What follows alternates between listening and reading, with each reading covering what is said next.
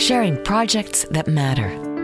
This is Community Voices on Portland Radio Project. This is the time of the morning every week where we bring in a nonprofit doing great work in the community. This is Community Voices. This morning we have, and all week we have had, Kinship House in. This morning we have our clinical director, Melissa Smith Honstein. How do I do? Very good. Okay. Founding director, 20 years with the mm-hmm. program. Mm-hmm. Wow. You've been involved for a long time. This is a mm-hmm. great project helping kids are sort of in transition. Right, absolutely. So we're trying to help kids find permanency. That's our goal. Tell me about permanency. That's a big word for a lot of people. It is. Well, if you look at a piece of research that was done by the Casey Foundation, they said that children who age out of foster care, those are kids who did not find permanency.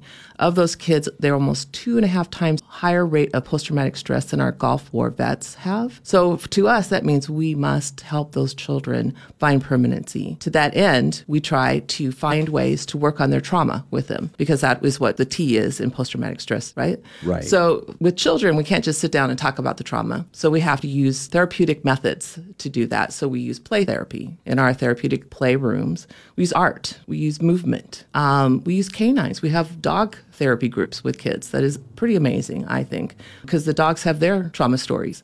And then those children learn about those trauma stories with the dogs, and then that helps them talk about their trauma stories. So, facing the trauma and helping kids talk about it and work through it is what our goal is in treatment. It's a fantastic program. I mean, that stability, that continuity of kids, because that aging out thing is such a buzzword, Yeah. and everybody hates to even say that, mm-hmm. young and old. Mm-hmm. So that finding permanency is really a focus. True, true. And to find permanency, the kids have to be stable. They have to be stable enough to move, either return to their biological parents or to move into an adoptive home. So that's the main first part of the work that we face is And the trying therapy, to find. helping with that stability, mm.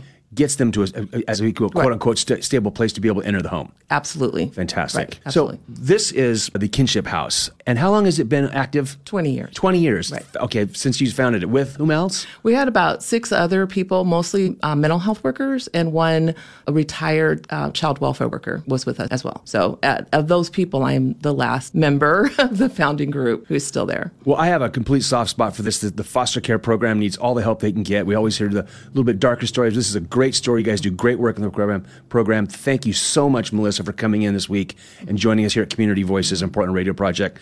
So please go to the Portland Radio Project website, find the Kinship House blog, find their website, and check out their information. You've been listening to Community Voices on Portland Radio Project. Learn more at prp.fm.